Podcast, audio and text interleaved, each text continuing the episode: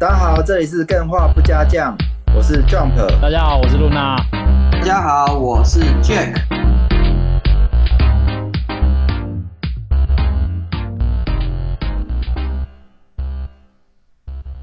哎，Luna，你喜欢玩桌游吗？我超爱的，每个礼拜都会被抓去玩个几局。那今天这超爱这一个桌游，你应该非常喜爱吧？哦这你玩过吗？哎、哎当当初就是你们说到请到今天这个嘉宾来啊，然后说要跟我们一起录音，我那个时候是直接从椅子上站起来。呃 你为什么要从 这个是一个仪式吗？为什么你需要从椅子上站起来？没有就 哇靠，是我喜欢的桌游的制作商哎、不是制作商，制作团队要来哎、好开心哦，好棒哦，就是这种感觉哦。对啊，今天真的有没有？对啊非常的幸运，可以邀请到知名的桌游台北大空袭的制作人。那他们听说他们最近有要做游戏，而且似乎已经有试出了一些试玩。对，那今天有专访到了这位大空袭的制作人，那我们请这个制作人跟大家自我介绍一下。呃，大家好，我是我是少年，那我是米走工作坊的创办人，然后也是这次台北大空袭的电玩的制作人。哦，少年，哎嘿，他，也可以叫我少年，反正国语、台语都 都赶快。修嫩，修嫩少是那个少年的那个少年，少年嘛。这个台北大空袭，其实在当初我记得在群幕的时候，它的成绩或者是它的效应都非常好，哎，就大家都在聊这一款。Luna，你是有玩过是不是啊？你说你都从椅子上站起来了，你现在敢直接说一下这个心得吗？还是会会？我是从高雄大空袭就玩了哦，就是哦，高高雄哎大空袭是对先的话，高雄大空袭是第一版嘛，呃然后之后出了台北大空袭。我们出了三次，第一次的话是哦台北大空袭，那第二次是高雄大空袭。哦，是我那记错。嗯后来的话有一个是跟基隆扩充的史诗合集，就是哦台、对台北后来出了扩充，不过这高雄跟台北其实玩法都是合作游戏，但是游戏机制完全不一样。哦，对。嗯，我是有听说这一款的，不是说只有群幕的时候成绩好，是说玩起来特别好玩呢。呃，呃，对啊，因为刚刚制作人少年有说到说这个是玩合作型的游戏嘛，然后当初我是跟我的就是我的伴侣跟他们的家人一起玩的。嗯。其实，在玩的过程中，就是很少，哎，不是很少，就是大部分的桌游我们通常在玩的时候玩了就过了，但是这一款桌游是你在玩的过程中，因为它跟台湾就是在地的那个历史是有关系的，然后嗯，你有时候会看到里面有一些建筑物啊，或者是遗迹啊，是你曾经到过的地方，所以你在玩的时候就会特别的有感情。哦，再加上，我先我先不讲它那个里面的机制是怎样，就是它里面有一只狗狗，嗯，然后因为毕竟是战乱的时候嘛，然后那个时候是饥荒的时候，我们那时候为了要不要吃掉那一只狗，争论了很久，哦就是那种生存感，我觉得超厉害的。哎，好有夺魂剧的感觉，好像很好玩。嗯，呃，这个都强制玩家做选择啊。嗯这个设计面也都是你这边直接去参与制作的，对吗？呃，对，因为道德困境这件事在合作游戏里面是我们很想传达，就是给玩家不同的抉择。那我可以快速的说一下北空，我们都讲台北大空袭，北空和高空的差异。嗯就台北大空袭的话，是一群家人要活着撑过战争。嗯，对，那只要有一个家人死掉，全部人都输了。哦，对那因为它是第一款算是这样规模的游戏，所以我们当时在群幕的最后一个月，我们要准备出版的时候，嗯听了蛮多桌游玩家、gamer 还有店家的建议，就是说，你既然成绩那么好，那你你有机会拥抱到桌游圈之外的群众，你应该要让它简单一点。所以我们在出版哦印刷前。哦大幅下修游戏难度，哦那这件事就是有好有坏。对于桌游圈之外的话，其实就是大受欢迎，因为它的成功率，台北当时活存的几率可能超过七成。嗯，嗯嗯嗯，对，但是对于一些桌游玩家来说，他觉得就是粪作，哦因为觉得太简单了，是哦就是干这仨小，就是随这就跟。Luna 藐视手游的感觉是一样的啊。对，那这 哪有秒视手游？对，所以所以甚至会有桌游的比较资深的 geek 玩家就会觉得说，凭什么这个游戏可以啊，可以卖？那其实我跟小邓，小邓是我们的那个桌游以至那个电玩的，就是游戏总监，嗯，其实就有一点不服气。就是觉得说啊，要难或是要机制的话，其实我们一开始也有考量，所以到后来高雄大空袭的时候，我们那时候就是好，你要机制比较哦，对，就是所以我们那那时候其实就是我们其实可以用套皮，就是机制一样一模一样，嗯，然后就是只是换个城市而已。对，但我们完全不是这样，它一样是合作游戏，可是它的机制是砍跳重练。哦，所以就是说，哦它在全球的评价以及对玩家来说，我觉得很妙。呃，Board Game Geek 是全球最大的那个就是桌游评分网，有点像哦电影的 IMDB 一样，它评价就比较高。可是呢，销量就很明显的，就虽然哦不比较 虽然群目的成绩都是六百多万，可是就是我们太阳宫喜到现在已经五刷，那几万套这样子。可是高雄大宫喜嗯嗯也有在刷，但是就是大概就是两三刷。哦，对，哎，这跟真的跟手游好像，嗯 就是你如果需要一个全球市场等级的游戏，嗯，通常真的会被要求就是难度会有所牺牲啊。对，这就是对，这个也是有时候也是蛮难抉择的，在游戏设计上。嗯，单机游戏也是啊，像之前的魂系列游戏，它后面调调简单，让大众玩家可以玩的时候，那些老魂玩家就会开始哦，会生气呢，有声音，会生气。对对对对对，嗯真的，我我这边其实瞧不起我们是不是？我这边其实有一个蛮蛮深的感受，就是我们在高雄参展的时候，嗯。就是有那种他玩那个《殖民火星》，它是一个很有名的那个桌游，嗯就是大作、国外的，然后一次玩就是要他出了很多扩充，全部一起买要好几千块。嗯哼，就是一个这样的玩家，他跑来说，他跑来跟我说：“你们高雄大东西太难了，你们的定位就是应该让我们这些桌游玩家去推广给非桌游玩家，哦，让更多人了解。你以后要出更简单的。”但是他本身是一个很喜欢玩策略游戏，那我觉得嗯，有这样支持的，就是我觉得就就甘心呢的那种感觉。对，这这其实也是很很容易理解，就比如说像 Angry Bird 这种，它的玩家数量或 Candy Crush，真的，你如果说它做的多好吗？其实没有，它就是真的比较平易近人。但是要做到平易近人，老实讲，我今天可以特别跟大家说，要把东西变简单，其实是比做难还难的。我觉得这件事情嗯变简单可能很容易，但变简单大家又能接受又能喜欢，这件事其实大家都在挑战，成功的没几个，所以没错，嗯，难点各是不同啦。不过，呃，这个电话不加酱始终不是一个桌游节目。我们今天应该聊的是这个电子游戏嘛，对不对？是是是没错，据说这个台北大空袭现在有一个改编的游戏要来上市了，那这个可以请这个少年介绍一下。台北空喜因为就是桌游商业上还算有点成绩，嗯。所以在三年前，大概快三年前，那时候其实有 Fun Two，就是他们是一群从乐生出来的那个公司，嗯。那也曾经参与过光荣的《三国无双》手游版，还有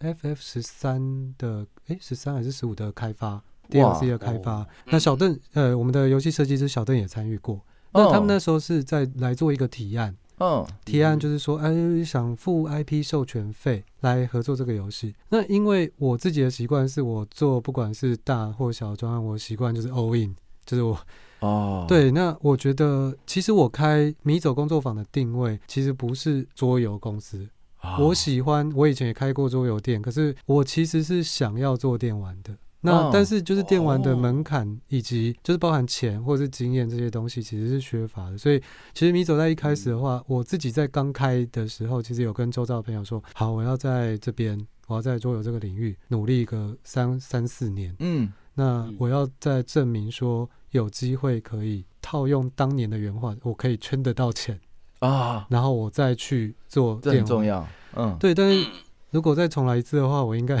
我不一定会做电玩，因为现在就是发现说，开发电玩跟桌游的规格、规模、时间、精力真的是天壤之别。哦，这个坑呢，对，真的这样说。对，对那回到回到三年前，那时候就是说啊，我我自己，我既然做了这个，我就不要授权出去，我就要自己开发。嗯所以这是快三年前的事情。但是后来的话，其实我们前一年半基本上都是在打磨，从剧情还有 gameplay 的选择，就花非常多的时间在跟这个共同合作的 Fun Two Studio 去讨论。因为对我们来说，最重要的是文本还有剧情的相关的东西。是，对，所以我们其实到一年半之前，我们砍掉重练了，就整个 gameplay 就是砍掉重练两次。哦，那这件事的话，其实就是呃，也一直让我们的就是上市期就是延后一直延后，就是本来是去年底，后来改哦到今年五月，嗯后来改到今年八月中，就是中战纪念日。以目前来说，应该是秋天。那我们目标是今年今年十一月一定会上市，这样。那平台是在 Steam 上吗？对 Steam 的 PC，它是一个有个剧情的单机游戏，还是连对它线多人合作？它是一个有有剧情的单单机的叙事游戏。那游戏的话，基本上是一个二点五 D 的动作冒险游戏。哦，好好好，嗯这个呃，大家先把它加入这个愿望清单，好不好？嘿，没这个错，对对对，内容在玩什么，我们待会也可以跟大家揭晓 Yep。对，先停再说。好，那这这这边其实我我也蛮好奇的，会去设计桌游，也表示你本身应该是超级热爱桌游吧？这边你跟桌游的渊源，你大概是什么时候开始接触桌游啊？呃，大概十五年前。哦，那这么早啊而？且就是哇当时我在算金融业，那金融业那时候的状态就是呃遇到一些人生瓶颈，所以就是工作的不大开心。嗯，那不再嗯开心不大开心之后，哎、朋友就介绍一个娱乐，就是桌游。哦那那时候觉得说，干这个很屌，很很好玩，而且面对面的那种感觉就是蛮难以取。嗯就是桌游，我觉得魅力的话，就是一定要面对面的那种嘴炮。对对对对，那我那时候就觉得，哎、当时台湾桌游店很少，现在现在台北大概有两百家。嗯，对，疫情前更多，所以那时候的话，就是后来就是经过一两年的桌游的玩，嗯，就是玩乐之后，我就开店了。哇，嗯，对，那最那那时候有一个跟就是高国高中同学一起开的店，叫桌游列国。在嗯后来最多的时候，台北有五家店。哇，对，可是 这是可是 all in 呢，哇哦，对，因为喜欢呢，也有包含加盟店等等的，所以嗯当时的话，哦其实就觉得说，哎，就是我喜欢嗯这样子。但是后来就是我又去忙其他的行销、行销工作等等，然后嗯。因为整个大环境的关系，因为比如说像加盟店，加盟店的话，其实他们就会有自己的一些文化，或者是不听加盟啊族的一些状态。品管就有差了，对，那事实上我自己的话，刚刚有讲到米走，我其实没有把自己定位成那个呃桌游，桌游公司，我其实把自己会定位成我们是喜欢说故事的团队，哦只是嗯目前的载体刚好是桌游。对对，所以所以我们其实最近也有出小说，或者是就是跟电玩剧情有联动的小说，嗯还有电玩等等。那或者是之前甚至跟高雄大空写的时候，有跟灭火器合作那个主对题曲等等。哦，超好听，我们是对我也我也这么觉得，对，所以所以就是这些部分的，就是我们在过程中，就是我会想说，哎、那我开这些店都是卖国外代理的游戏，对，或是让大家玩。嗯那其实我自己是蛮想创作的，嗯对，那也玩过就是一两百款以上的桌游。那当时的话，就是就是开始说，哎、那不然我开始往出版出版去走。哎，但这中间就是你直接就开始创作，也没有什么过往经历，反正就先做再说，这样。就是因为前面有一些桌游店的经验的累积，因为嗯其实要开发桌游的话，我觉得有大量的桌游游玩的经验是蛮重要的，因为嗯嗯哼，因为就是游戏的机制和主题你要够，就是你要够有经验，那也不是说要抄袭，但是说你要够多的这种游玩经验，你对才你在你在你在不管是你用机制先先开发，还是你以主题先嗯开发，你会更有一些经验，你也不会觉得不会那种闭门造句说啊我要做一个东西，结果对，就是一个厨师，他也要懂得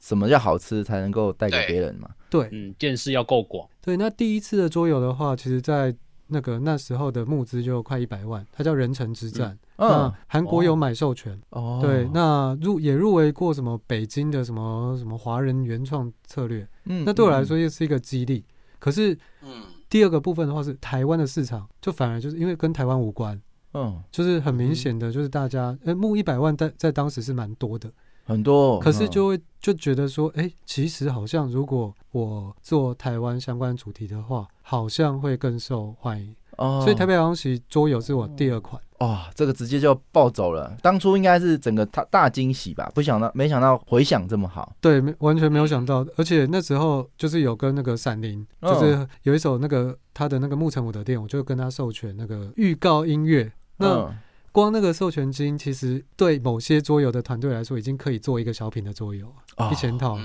所以我那时候在想到说，靠，我的我是有钱没地方花吗？我到底要自我实现到什么样程度？但是那时候就觉得说，因为我想说故事，那这个情境很适合，哦所以那时候就是 OK，那个一开始的台北当时桌游的预告影片就直接用那个木城武德店的配乐，那我觉得很。可是我必须说，就是嗯当初就是因为用了闪灵的配乐，所以我家人才可以看得到台北大空袭的募资，然后他们才真正下去募资投钱，因为毕竟他们以前是不玩桌游的人，他们就是因为这个才得到了兴趣，然后才加入这个大坑，所以还是有值得啦值得，真的嗯。对，所以以成以成果来讲，真的是这个结合是很棒的啊。对，那对当时来说，其实真的是一个风险。赌注啊，因为因为哦，没有人这样做，那同业的话没有想象过这样的部分，所以我们其实嗯如果是在桌游圈的话，我们就一直在做一些就是没有潜力的事情。那嗯。这件事其实啊、就对，但创新者的窘境就对是这样。说没有压力是是骗人的，但就自己选的这样子。对对对，创新的风险都是非常大的。这个大家都鼓嗯励创新，可是其实真的面临的时候，没有几个人敢去面对。就算面对，老实讲，像这样的结果也是幸存者啊，对，不一定大家都有办法去真的活下来。这件事还是非常值得鼓励。这样，所以嗯、那这之中呃，经历了刚刚说的第一款，再加台北大空袭系列的三款，哎、接下来就是直接就转战，开始要转战电子游戏了嘛。那电子游戏的部分，你觉得跟桌游制作上差异最大的地地方是什么？刚刚有说，就是如果我再来一次的话，我真的不一定会选择开哦，真的哦，对，因为因为、哦，呃，我觉得它是一个完全不懂量体的量体的，专案哦，开规模很大呃，嗯对，已经有心理准备，但是啊，我懂，还是超乎想象的 N 倍。然后这件事真的是要跟所有的台湾的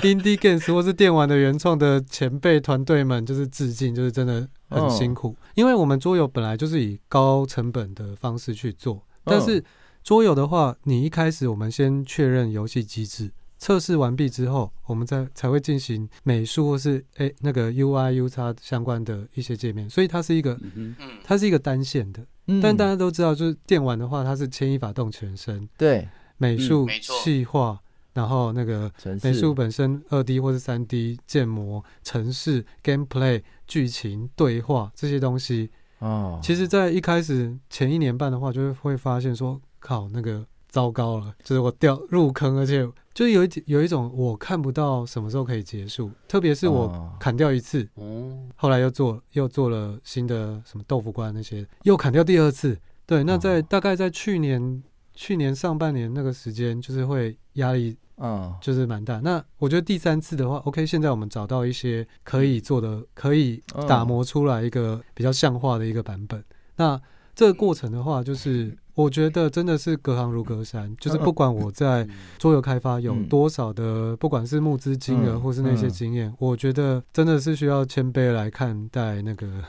电玩的开发。对，就像之前《失落迷城》也是嘛。其实每一款游嗯戏几乎如果是新团队，前三年的磨合真的是躲不掉的啦。那尤其是如果从桌游跨到电子游戏，很多 know how 其实可能城市能做到什么程度，或是美术怎么做比较省成本又能达到效果，这些全部都是无法知道的。那你要怎么决定事情？那今天问一个事情，你无法知道后果，那真的就是盲决策。那盲决策就是会打掉重练。所以这里可搞不好，呃，大家如果有需要，好不好？可以请我们电话不加酱来做顾问，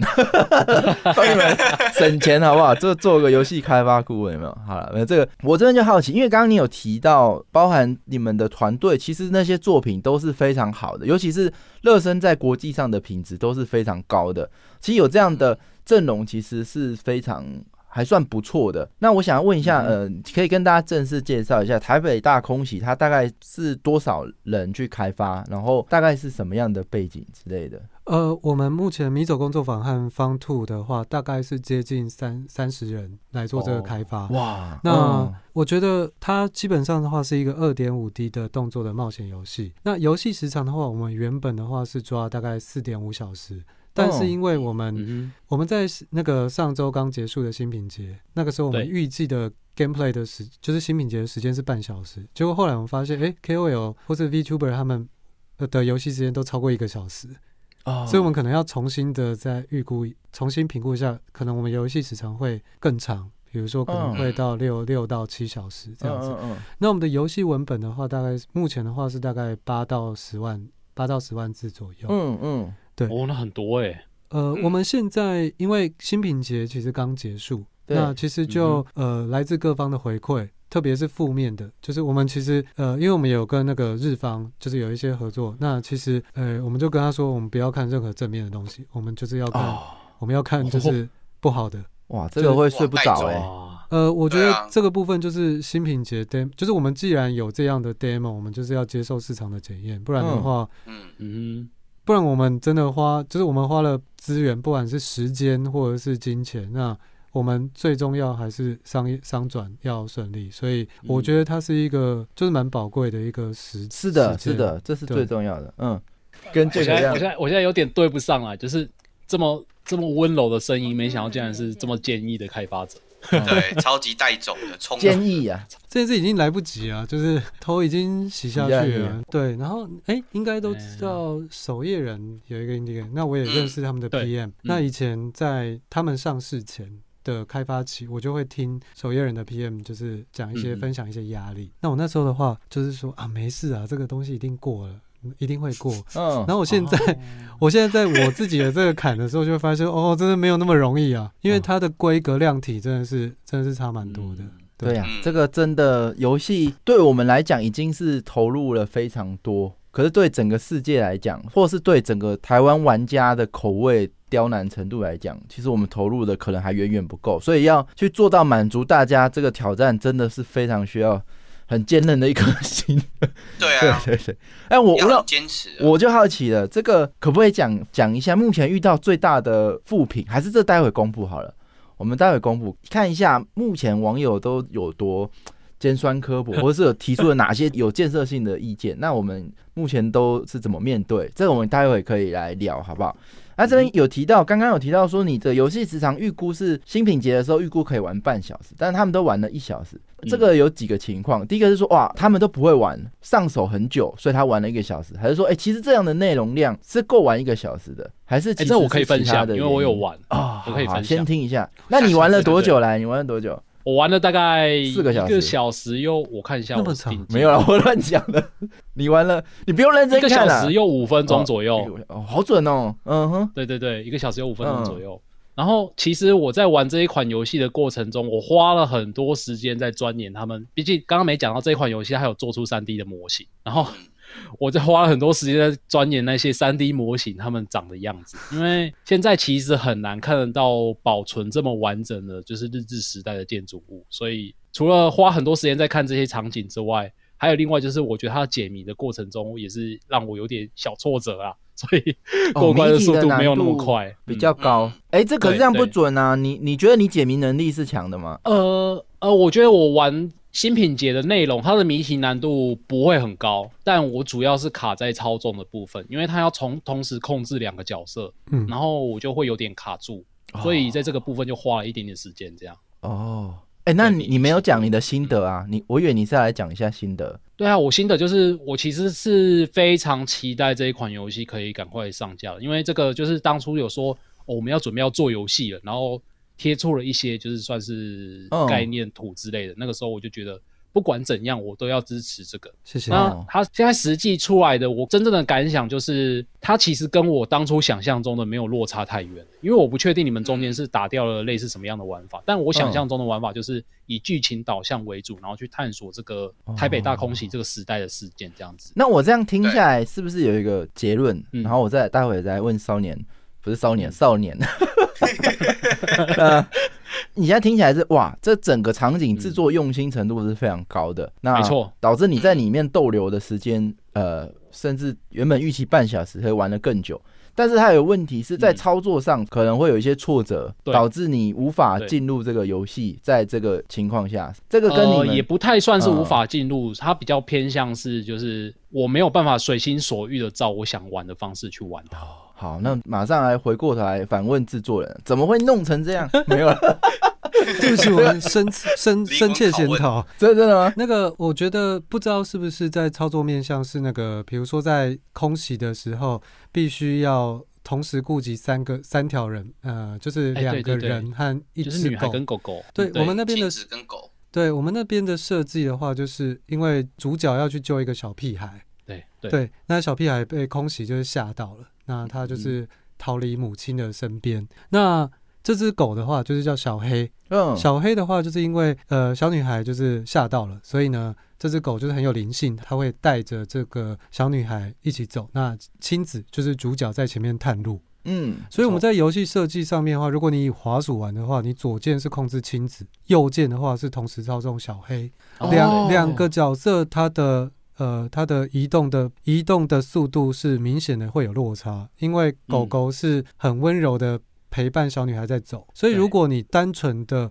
去操纵主角亲子的话，狗还是会跟着你，可是你有可能你一个角色可能就在前面跑，但是你必须要保持这三个人都是活着的状态，因为嗯你有可能亲子是安全的，但是你后面被渔火，或是后面比如小黑，或者是那个小屁孩叫阿如被炸到的话，游戏就是还是还是会失败。那这个部分的话，的确可能会让玩家在一开始在躲空袭的时候，会有一些操作上的挫折，挫折这个部分大概是这样。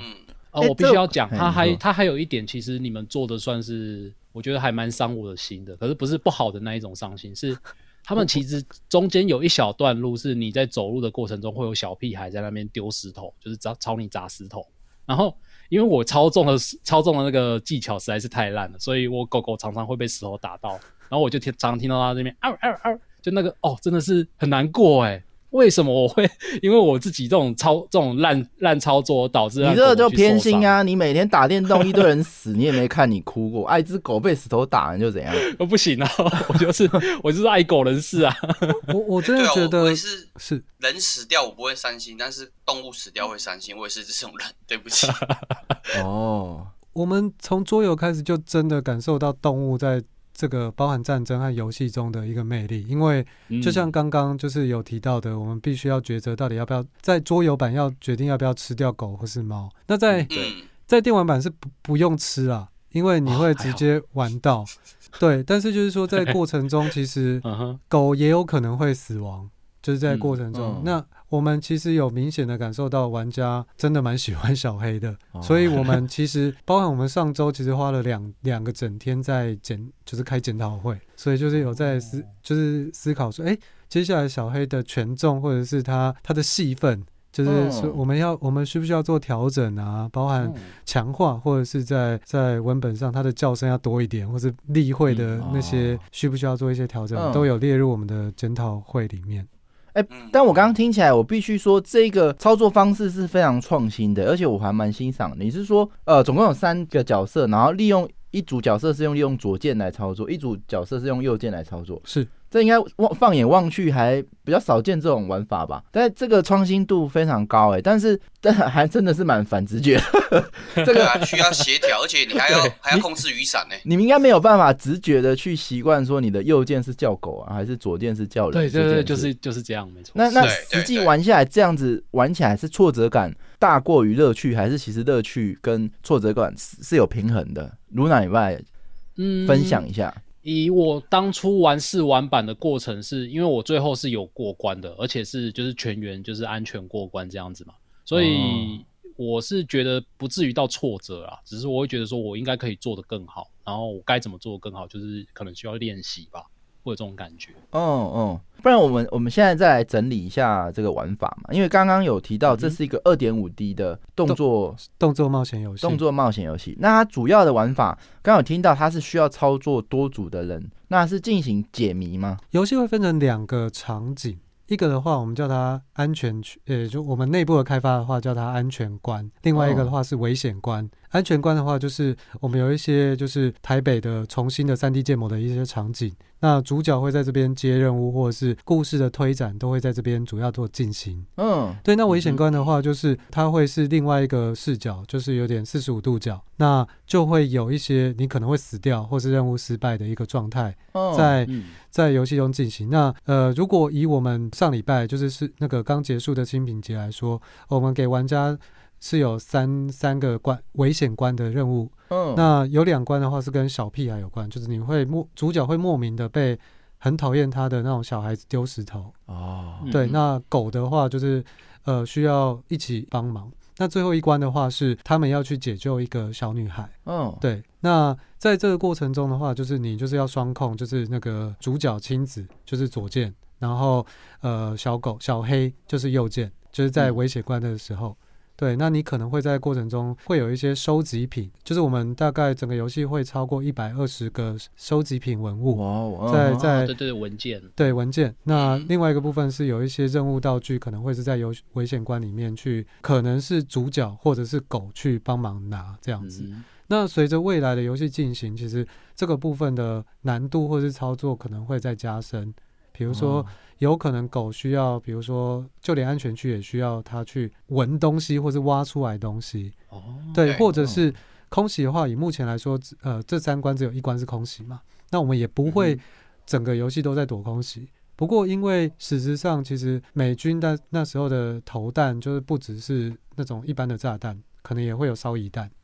哦嗯稍微那所以在未就是之后的关卡，基本上空袭的难度也会逐步的提升。对。哦，这里我比较好奇的是，当初你们一开始是怎么样去想到这个玩法？例如说，你一开始主题是台北大空袭，那跟桌游比较相似的感觉，它是都是一群人需要生存下去。哎，可是这样的主题要怎么样去把它构建出这样的游戏？那包含说台北大空袭为什么会遭遇这么多小朋友丢石头？呃，石头是比子弹在游戏中更危险的嘛？对，这个一开始你们是怎么样决定去做这个核心的玩法设计？呃，gameplay 的部分的话，就是两个部分，一个是 gameplay，一个是为什么小屁孩的剧情。gameplay 的部分的话，我们在一开始其实，因为我们其实把太平洋喜，虽然大家有可能对它有什么史诗般，有一些人就是很希望它是一个史诗型的游戏，但我们嗯，就算我们预算是比如说一千万，它嗯还是一个独立游戏的编制。除非史诗型预算，对对对，可能要可能要是美金之类的。对，那那在这样的状况，我们就是要先去去了解我们在这样的预算之下可以做的 gameplay 有哪些。那我们大概一开始研究了二十种的 gameplay。嗯，对，但是我们也不能说小游戏太多，因为就变成一个全部的小游戏的大集锦。因为哦。虽然它是一个单线的叙事游戏，可是就是说游戏毕竟还是一个游戏，它不是一个电子故事书，哦所以我们在嗯玩法上面的话，我们还在思考说，OK，我们已经把它定位是是一个小而精致的叙事型游戏，嗯，但如何在那个游戏性的部分还是要兼顾。就是不能用，对啊，也不想用。交差的方式，所以我们一开始的话，就是大概从二十个 gameplay 里面，就是各种，比如说什么迷宫啊，嗯，或者是我们甚至一开始还有什么什么，我们要走到那个当时的建物的楼上去拍照，去哦拍照一些东西，就是一些各种的想玩法都想法，对，甚至就是有一个很有名，就是 This World of Mine，哦，因为它有很多的嗯参数之类的，我们甚至有在想说，我们要不要那么深的去做一个数值的一个平衡的游戏？嗯那我变生存模拟了，对，但是这件事的话，其实对于当时的开发的话，其实是很挑战的，因为我们毕竟不是有无限的资源和无限的时间。哦。如果是对对对，如果是一个对标去做 This World of Mine，我觉得也是一个不切实际的动的的状态。嗯，对，所以我错。们就是一个算是一个不断收敛，那顺便砍掉重练两次的状态，就是到最后就是其实这个真的花蛮多时间去最后收敛成目前的一个状态。哦，哦，了解。那你们目前这样砍掉重练了两次，那这样总计耗耗时多久啊？就两年半，哎，快三年了。哇，对，那今年问世就是差不多总计差不多三年，还是要到四年？不会啊，呃三年一定一定 对，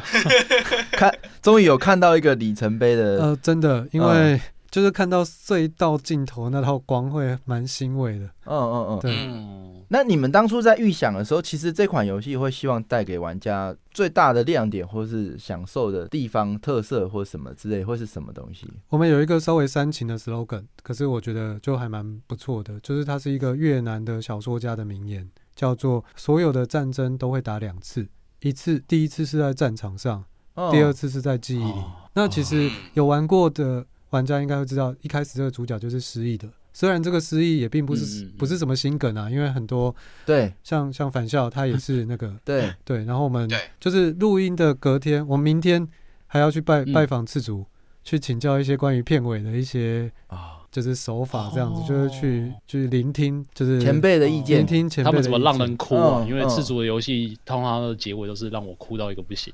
嗯，对，所以这个部分的话，就是花花了蛮多时间去去做打磨。对，嗯，哦，那你们故事的部分是就自己从头下去写这样吗？呃，对，主要的话，编剧算是我我这样子。哦那其实我们因为从我们过去五六年一直在做这个题目，嗯，所以嗯有一些灵感或者是人物原型都来自于台北或是高雄大空袭。对，可是嗯它基本上是一个同样的世界观，但是人物角色、人设还有剧情基本上都是全新的。哦对，所以你完你完全没有玩过桌游，其实也不影响就是对这个嗯电玩的了解。那你当初在写这个剧本的时候，有希望表达或是希望呈现哪一种氛围嘛？就是是感人的剧本吗？还是说它是一种？我们希望让人哭了，但是这这件哦事是一个很大的挑战，因为哦你都花了那么多时间和钱了，你就不能只让自己感动而已。哦对然后嗯回应到刚刚有提到那个小屁孩的剧情，嗯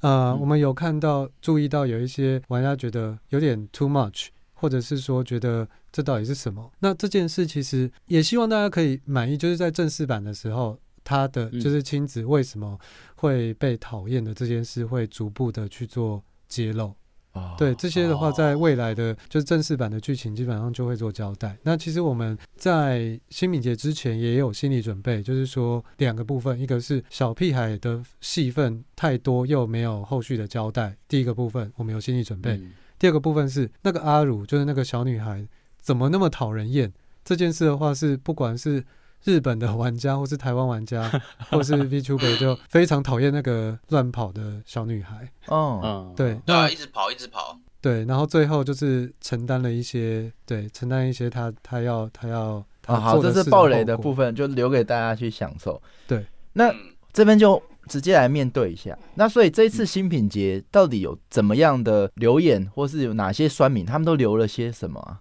呃，因为我们有请那个日本的合作方啊，就是帮我们去搜集，就是所有日本方面 Twitter 的一些意见。嗯哦那我们我先讲日本，再讲台湾。台湾台湾的反馈就是蛮多的，因为我们直接、嗯我们其实用蛮大量的文件去收集这些的。哦那我发现可能跟民族性有关。我们一嗯开始收到的报告，日本是全正面的，然那我就跟然后我就我就请我的同事跟他说，请帮我们只看负面的，我不要任何，就是我不要正面的消息，因为没有意，呃，没有，当然很开心，可是以目前我们开对我们开发参考来说没有意义，嗯嗯，要打嗯磨了。对，要打磨。那台湾玩家的话，我们分成六个回馈的来源去做，一个的话是方兔，就是那个我们的合作方的内部的回馈；第二个的话是我们找了，我们邀请了应该是超过五十个呃网红还有 VTuber。去玩这个游戏，那我们所有的时段基本上九成以上都有做监看，哦就是全程的监看，就是哦。所以我们会观察那个直播主的反应，还有玩家的反应，对，然后再来的话是我们有一个 Google 的表单。就是它是中英日文的，那我们就是直接有在 Steam 上面，以及全球的 VTuber，他在嗯直播的时候都会说，哎、你玩的时候如果有一些回馈，请在这边哦，去去做马上撰写。再来的嗯。话是 Steam 的 Steam 上面就有一些人的回馈，对，我印象很深有一个，而且我们会听，嗯，如果如果你有在听的话，我们会听从你的意见。他就是、哦。他哦，我觉得很惊人，就是说我们游戏在一开始蓬莱丁大圣堂的时候，不知道有没有有印象，就是说在嗯。蓬莱丁大圣堂的左边有一个人在帮一个尸体做 CPR，就是在那边对对对，对，然后我们就收到一个说你你完全违反历史，因为 CPR 的话是一九六零年代。才有的技术，你不能在 一九四五年的时候有这个东西。那一开始的话，实考据，一开始的话，因为我们这个动作也是建模的，嗯，我觉得哦 就是呃干那那我是白建了对白建了。但是我我们的伙伴就小邓就觉得说，我们既然已经打磨到这样，就是历史的讲究，而且玩家玩家直接在 Steam 上很，我觉得也感谢他很认真的回馈，因为他说这个东西绝对不能。绝对不能放，哦所以 OK 好，好我想说 OK，那我们最后是会把那个 CPR 动作拿掉。哦，哎，那古代人他们有一个替代的动作，我其实也想问，可是就是说这个方法就是在一九六零年代才才用。那我们既然是标榜一个它是一个基于史实的游戏，我们还是要嗯哦尊重。对那，古代人可能就是一直喂他仙丹之类的吧，除了这个也没办法。一个人旁边，说不定哎他穿塞嘴巴越了啊，说不定他是穿越过去的啊。其实其实不止这个，但是我们其实也蛮感谢，比如说我们有不止一位历史顾问，那有一有一些是从桌游时代就开始的。嗯，那有一个是张伟斌博士，他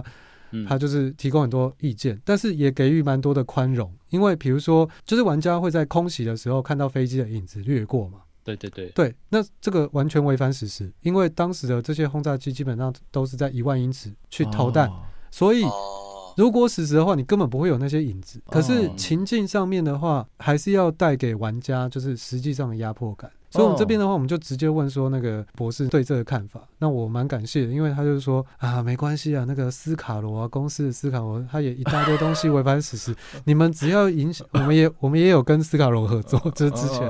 做剧本杀，那就是我们蛮蛮蛮感谢，就是说这些历史过程，就是为了应该说让这个题目或是这个历史更让多一点人知道，也做出一些我觉得在专业上的让步。嗯，对我觉得蛮感，对，蛮我觉得戏游戏是始终是一个娱乐产品啊。嗯。这个戏剧效果其实电影上或是广告上更多，你可以看到你们吃的那些跟广告上绝对是有差的，但它也不至于是骗人。嗯。但但我觉得可是我这边有我这边有一个意见，就是他那个飞机影子飞过去，其实对我来说是一个很大的帮助，因为刚刚有说到这个，我们必须要逃过它空袭的那个范围嘛。那其实那个飞机的影子，我在玩的过程中，我就会觉得它对我来说是一个警惕作用，它不是单纯就嗯只是营造出那个。对啊，总不能说我右下角多了一个小地图吧？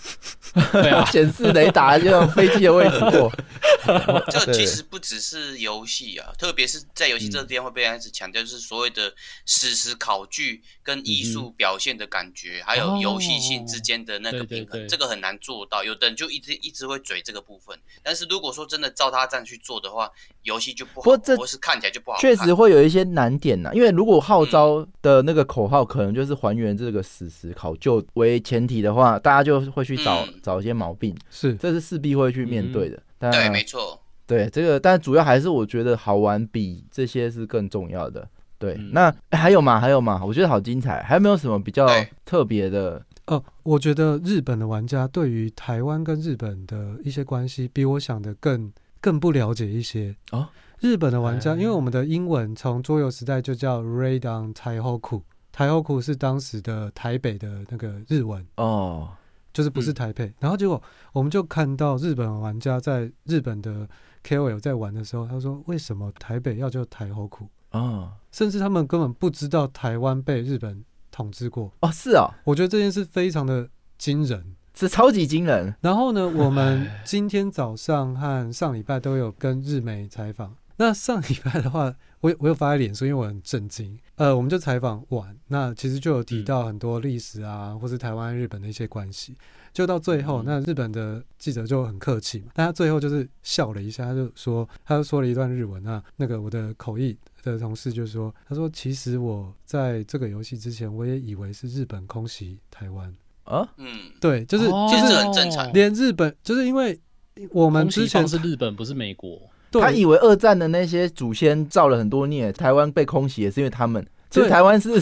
对跟日本同国的。对，那那这件事，我觉得就是两个国家，就台湾和日本集体失忆，因为我们在桌游的时候，其实我们做了三次，就是跑去基隆啊，跑去台台北，跑去高雄各闹区问年轻人两个问题，第一个是你有没有听过这里被空袭过？第二个问题，你觉得是哪一个国家？大家都不知道，这是第一个。第二个的话是嗯。大家都猜是日本或是中共，啊，中共一九四五年根本还没有对啊，还没有建嗯建国，所以我觉得这其实我我们在宣传上也绝对不会做的是是说我们刻意说啊什么国民党不告诉你的意思，不不会是这样啊啊，就是我们不会用这种煽情的方式去嗯做，但是就是我就是蛮惊讶，就是说连日本人都都觉得是自己空袭台湾，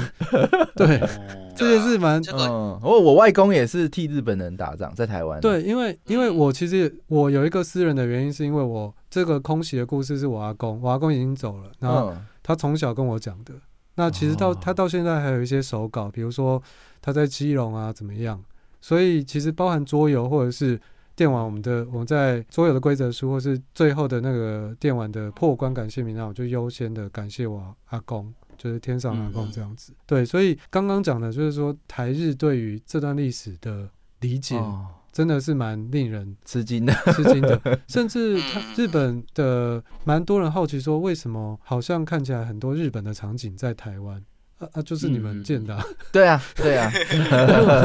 对，就是在想说啊，那个这个不是就就这样，对啊，对，那发现就是他们比我们好像更不了解。那一段，嗯，对，嗯，那新品节目前你们这样大量去收集这些数据或是 KOL 的意见，跟你们当初想象的有落差吗？还是其实差不多都在？比我们想的好，因为我们非常的保守加悲观。哦因为我们觉得，就是我们时间，如果给我们更多的时间和资源的话，嗯就是钱啊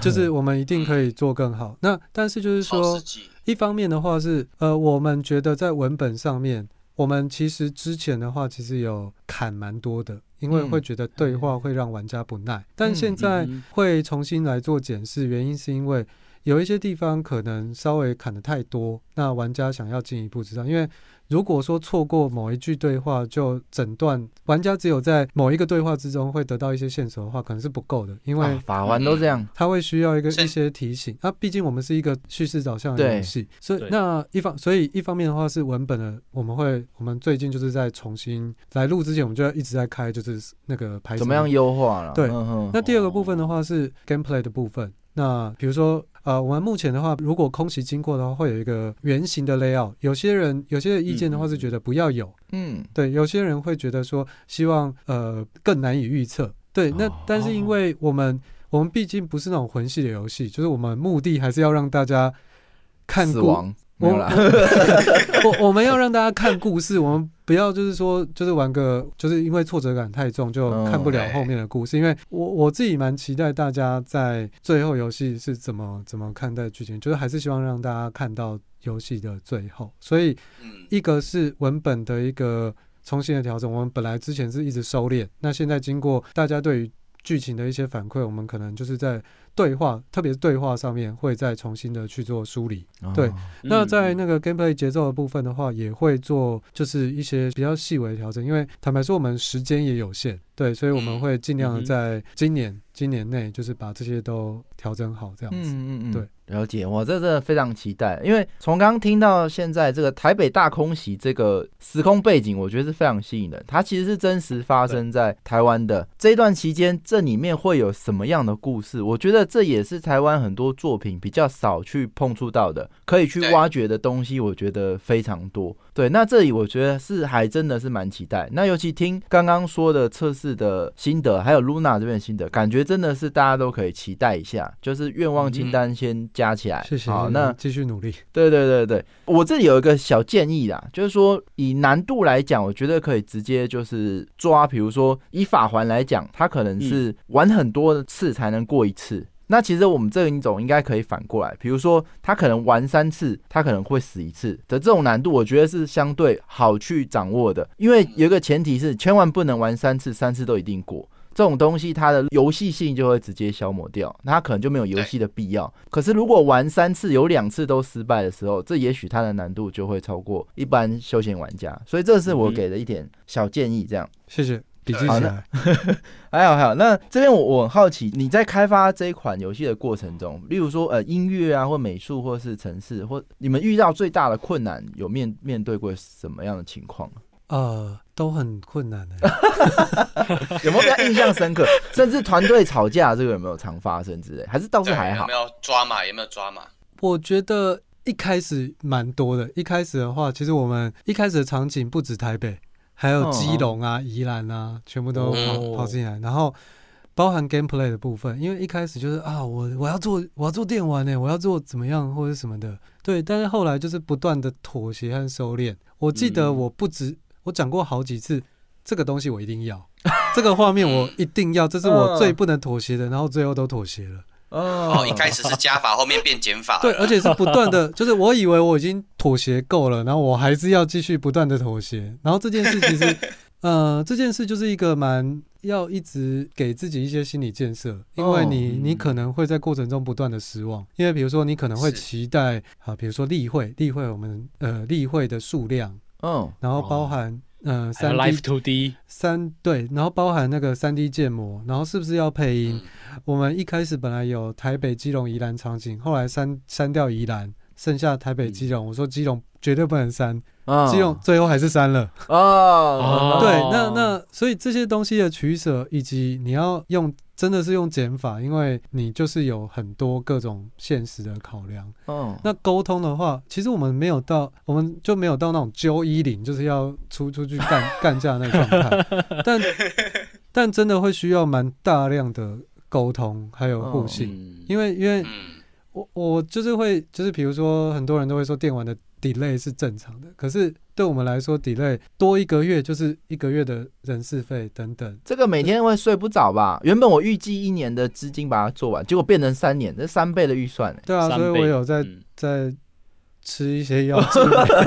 一定的，我也会痛到不行啊。嗯嗯，，对，这个真的是非非常难熬，但嗯终终于啦，终于是看到一个机会可以面向玩家。是我觉得这个决定也不一定是坏的，因为嗯，也许真的是先专注在局限的规模下，把它做到好的体验之后，也许后面玩起来大家很喜欢，在后面再做都非常来得及。嗯所以应该也不用提前失望，我们就很期待先把这个阶段先把它顾好，这样。嗯那你刚刚有提到呃宜兰、基隆，然后台北，那这个在还原场景上应该花非常多的心力吧？我们现在只有台北的场景，那总共是八个，嗯，呃，就是场景，就是包含台湾第一个百货公司菊园百货，哦其实现在还在，嗯就在博爱路衡阳路口，但是它现在被国泰建设用现代的帷幕包起来。哦，用现代的帷幕，对，然后再来是总统府。那总统府的话，那时候就是也有被空袭到，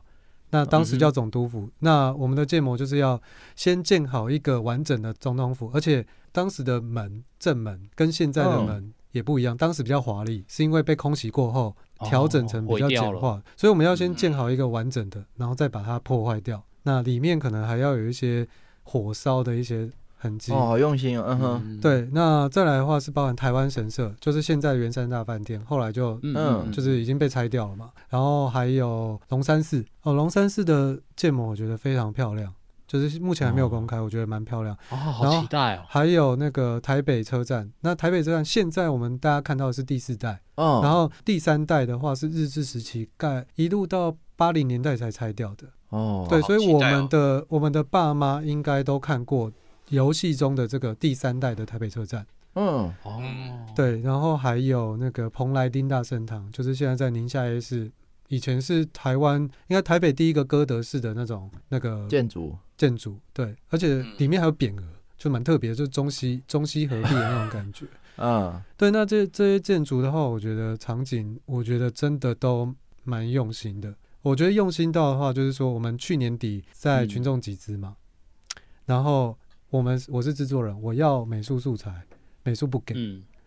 我我说我觉得已经很棒啊。不想公开吗他？不想公开，就是不想公开的原因是因为我他觉得可以打磨得更好。哦，我已经哦我就说我我觉得我已经会这样，会这样，我要行销啊，我已经觉得很好了。然后说不行，就是就是不给。然后其实那时候，嗯哦，你说有没有不不开心？我觉得多少有。可是后来就是发现说，哎、嗯干它打磨，后来就是那个材质，还有整个、哦，整个光影，就是又大幅的进步，所以就是可以可以理解，对。哦但是在当时的话，还是会会觉得，靠，搞我是制作人，给我啊，嗯。就是我要你在行销坚，持什么？对，欸，这其实很难想象，尤其是总统府嗯跟龙山寺，它的细节，呃，嗯跟一般的建筑不一样，它的细节的那个雕花什么的，其实很细，这模式非常细，这个要还原是非常耗时间的。而且因为龙山寺里面有很多的匾额，那我们甚至有，嗯因为我们那时候因为龙山寺其实呃正殿有被炸到，但是门口没有被，那所以当时的话，其实有观音像啊或者一些匾额都被拿出来，那我们甚至就是说决定说我们要露出哪些匾额，哪些字，匾额上面的字哦就花蛮多时间。他说啊这个比较有寓意，还是这个字比较好，就是好看啊什么的哦，这是甜蜜的挑选啊，都蛮痛苦的，嗯因为很花，就是细节到这边就是真的蛮花蛮花时间。时间，这真的是要时间哦堆出来。嗯，那刚刚说到第三代，现在已经第四代了嘛？那你要怎么样去找到那些东西啊？呃，我们有一一方面是历史顾问，一方面的话是就是有其实有大量的老照片。哦，对，那老照片的话，但是其实日志在很多都是黑白的。啊那对耶当然嗯有一些是数位还原的，就是数位数位上色的部分。嗯所以这个部分的话，我们尽量就是一方面的话，是我们透过因为因为是战争嘛，所以嗯它的、它的颜色我们有刻意，比如说暗红色或者是哦灰、嗯灰暗的那个部分，嗯，它的色彩就不会到那么的光亮。对，对对，这是我们有点一方面是考证的部分，一方面是游戏的游游戏的气氛的部分。风格的部对分，嗯，所以你们应该也是花了非常多的时间去挖这些所有场景的我我觉得电玩，因为我们桌游已经做了六年，我觉得这个就是我也不可能一开始就做这个电玩，因为这件事就是从桌游时代开始嗯做的、哦做的累积，没有前面的这些，嗯，我其实也不可能做，因为它这个题目真的蛮，就是蛮蛮蛮，我觉得蛮。难的啦。，对，这真的是还蛮难去做的。其实我在玩试玩版的过程中，有一点其实我还蛮惊讶，就是场景的远景的部分。因为我们通常玩这种叙事型的游戏，我们玩家比较会专注在就是我们在玩的部分嘛，就是前面的场景。那可能很多游戏它后面的远景不会做那么细致。嗯，然后我我第一次玩这款游戏是真的是被它的远景给吓到，就是哎，诶为什么连这么远的地方都把它打磨的这么的细致？我就是觉得还蛮好奇的、啊，为什么会精细到这种程度？这样，因为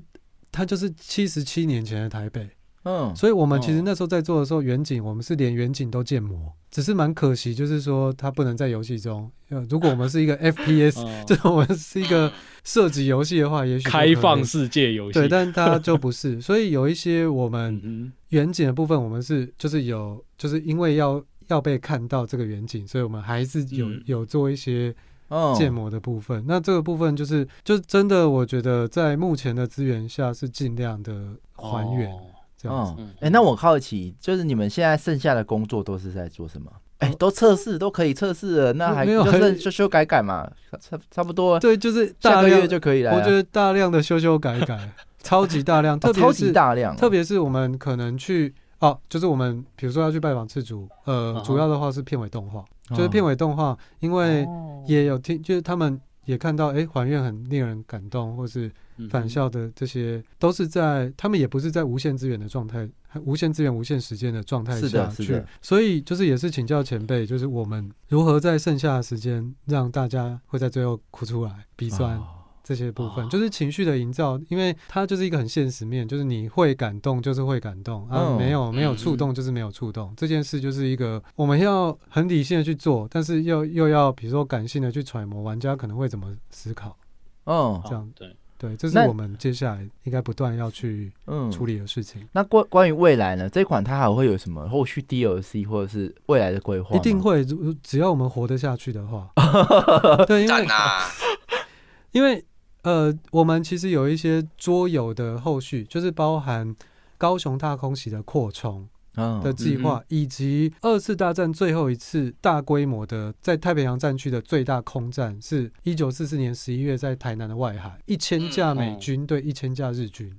哦，那同时间就是高雄大空袭，就是美国跟日本在台南外海空战，顺便来空袭高雄。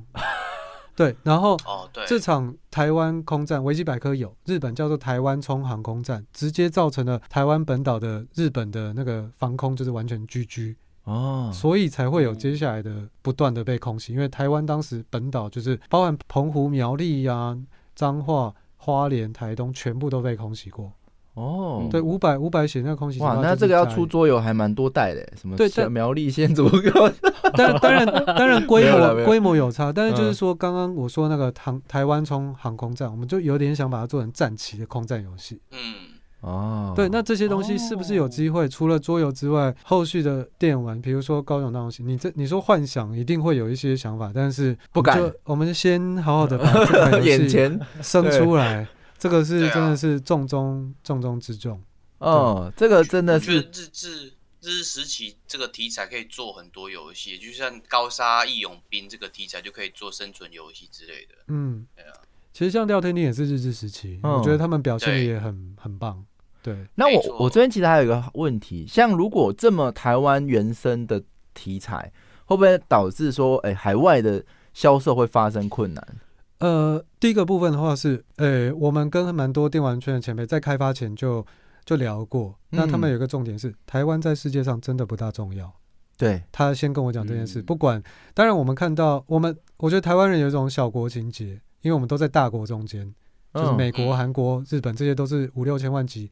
或是一亿以上的大国，嗯包含我们，的西。西边对岸的那个国家。嗯嗯所以就是，我觉得台湾人如果看到外国人称赞台湾，会很开心。嗯嗯嗯，但其实这个东西就是如果你真的是一个商业作品放到世界上的话，你就要面临全球的检验。是的，所以，我们嗯目前的话，其实我们也希望，第一个的话是我们，因为我们从桌游时代其实就没有在看中国市场，因为就是一些没有必要的一些政治的干扰，嗯因为嗯我觉得可能也难也上不了，甚至会被禁这样子。所以，我们第二大的市场其实就是日本。嗯，那日本的话，其实我们从桌游，我们已经去参展，不管是东京、神户或是大阪，已经参展过十几次。所以日本的玩家是对于桌游版本是有有认识的，而且有一定的回馈的。嗯嗯，那在世界上比较让我惊讶的是，俄罗斯的反应在愿望清单的比例还不低。哦，对，就是而且就是有有会不会是跳板呢？对，应该不是会不会是跳板？是跨因区，为 是某跨区，某个地区跳板因为，也有俄俄文的在，就是俄文玩家哦他哦他用哦 Google 的机翻去去说希望有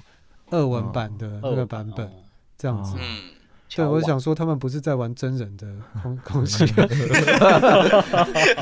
对啊，太幽默了，太幽默了。但这个翻译的部分应该也是蛮大的功夫。我觉得是因为我们的字数也蛮高的，目前的话是八到十万字，然后我们目前确定的是会有呃中文、日文和英文，那应该、嗯嗯。应该还会有简中啊，但是目前还在、嗯嗯嗯。应该会，大概是这样。简中应该也要争取一下，因为现在东南亚、马来西亚啊他们都是用对啊简中马来西亚是对简中对对。呃，我们在广告投放的时候，我们有试测试东南亚市场，反应异常的好，就有点嗯，让哦。特别是越南和印尼，就是蛮特别的。哦。我们也在思考为什么，因为那个广告成本很低耶、超低的。嗯嗯，然后互嗯动率也蛮高的，我觉得所有的 indie games，我觉得如果你有一点广告预算都可以试试看，因为嗯超级便宜的很嗯。很怪。对对对，这这边其实的确没错吧，我觉得东南亚这块市场绝对是不能忽视的。那真的都到处都有玩家，就希望大家都可以玩到这款台北大空袭，好不好？对，好啊。那最后我们想问一下，实我还你说我我还有最后一个小小的问题，就是来我想问，有可能之后会有就是中文配音，甚至说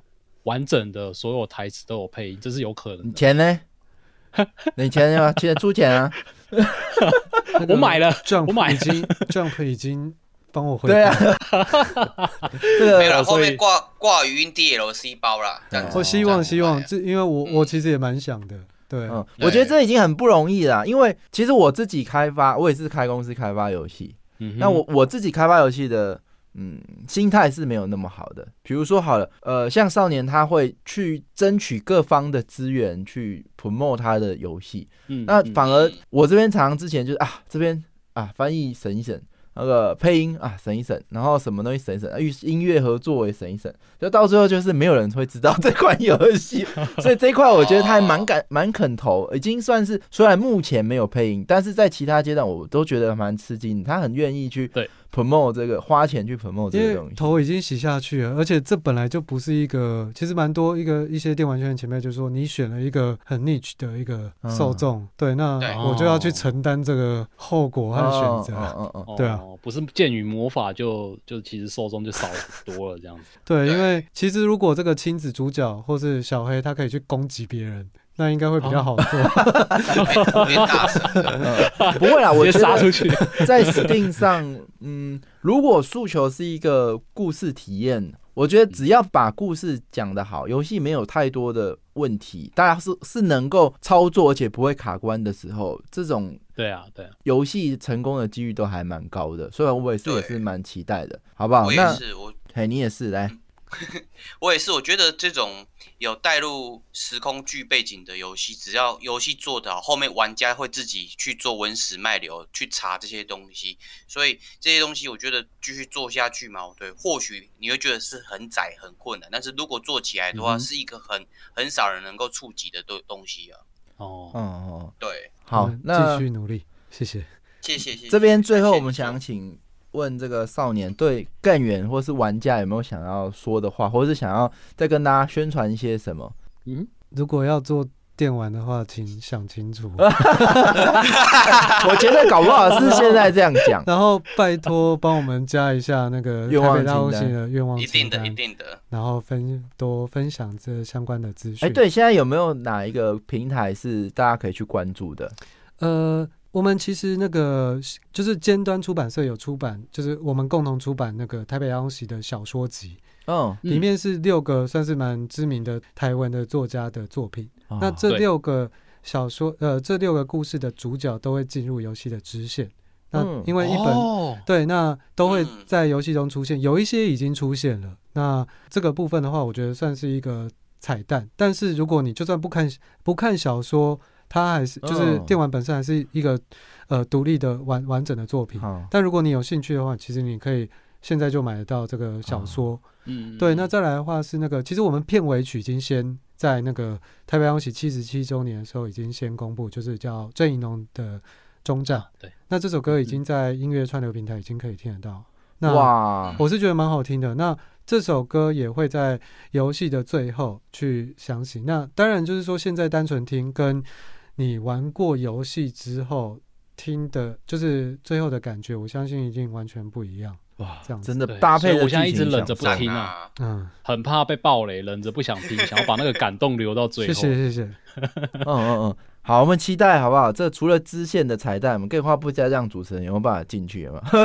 没有啦。好了，这个非常，今天真的非常非常感谢台北大空袭制作人少年来少年，我每次念少年。都可以，都少可以。年一直念人家少年，都可以，都可以。啊少年，那 我们真的是非常期待这款游戏的诞生。那请大家不要忘记去把 Steam 加入愿望清单，好不好？没错，台北大空袭，好，那今天的节目就先到这边。那还没有加入我们的 Discord 的，赶快去按加入。我们每个礼拜一跟每个礼拜三的晚上九点都会有 Live 节目，那希望你可以一起来玩。好，那今天就先这样喽，大家拜拜。拜拜拜拜再玩到台北大空袭，拜拜。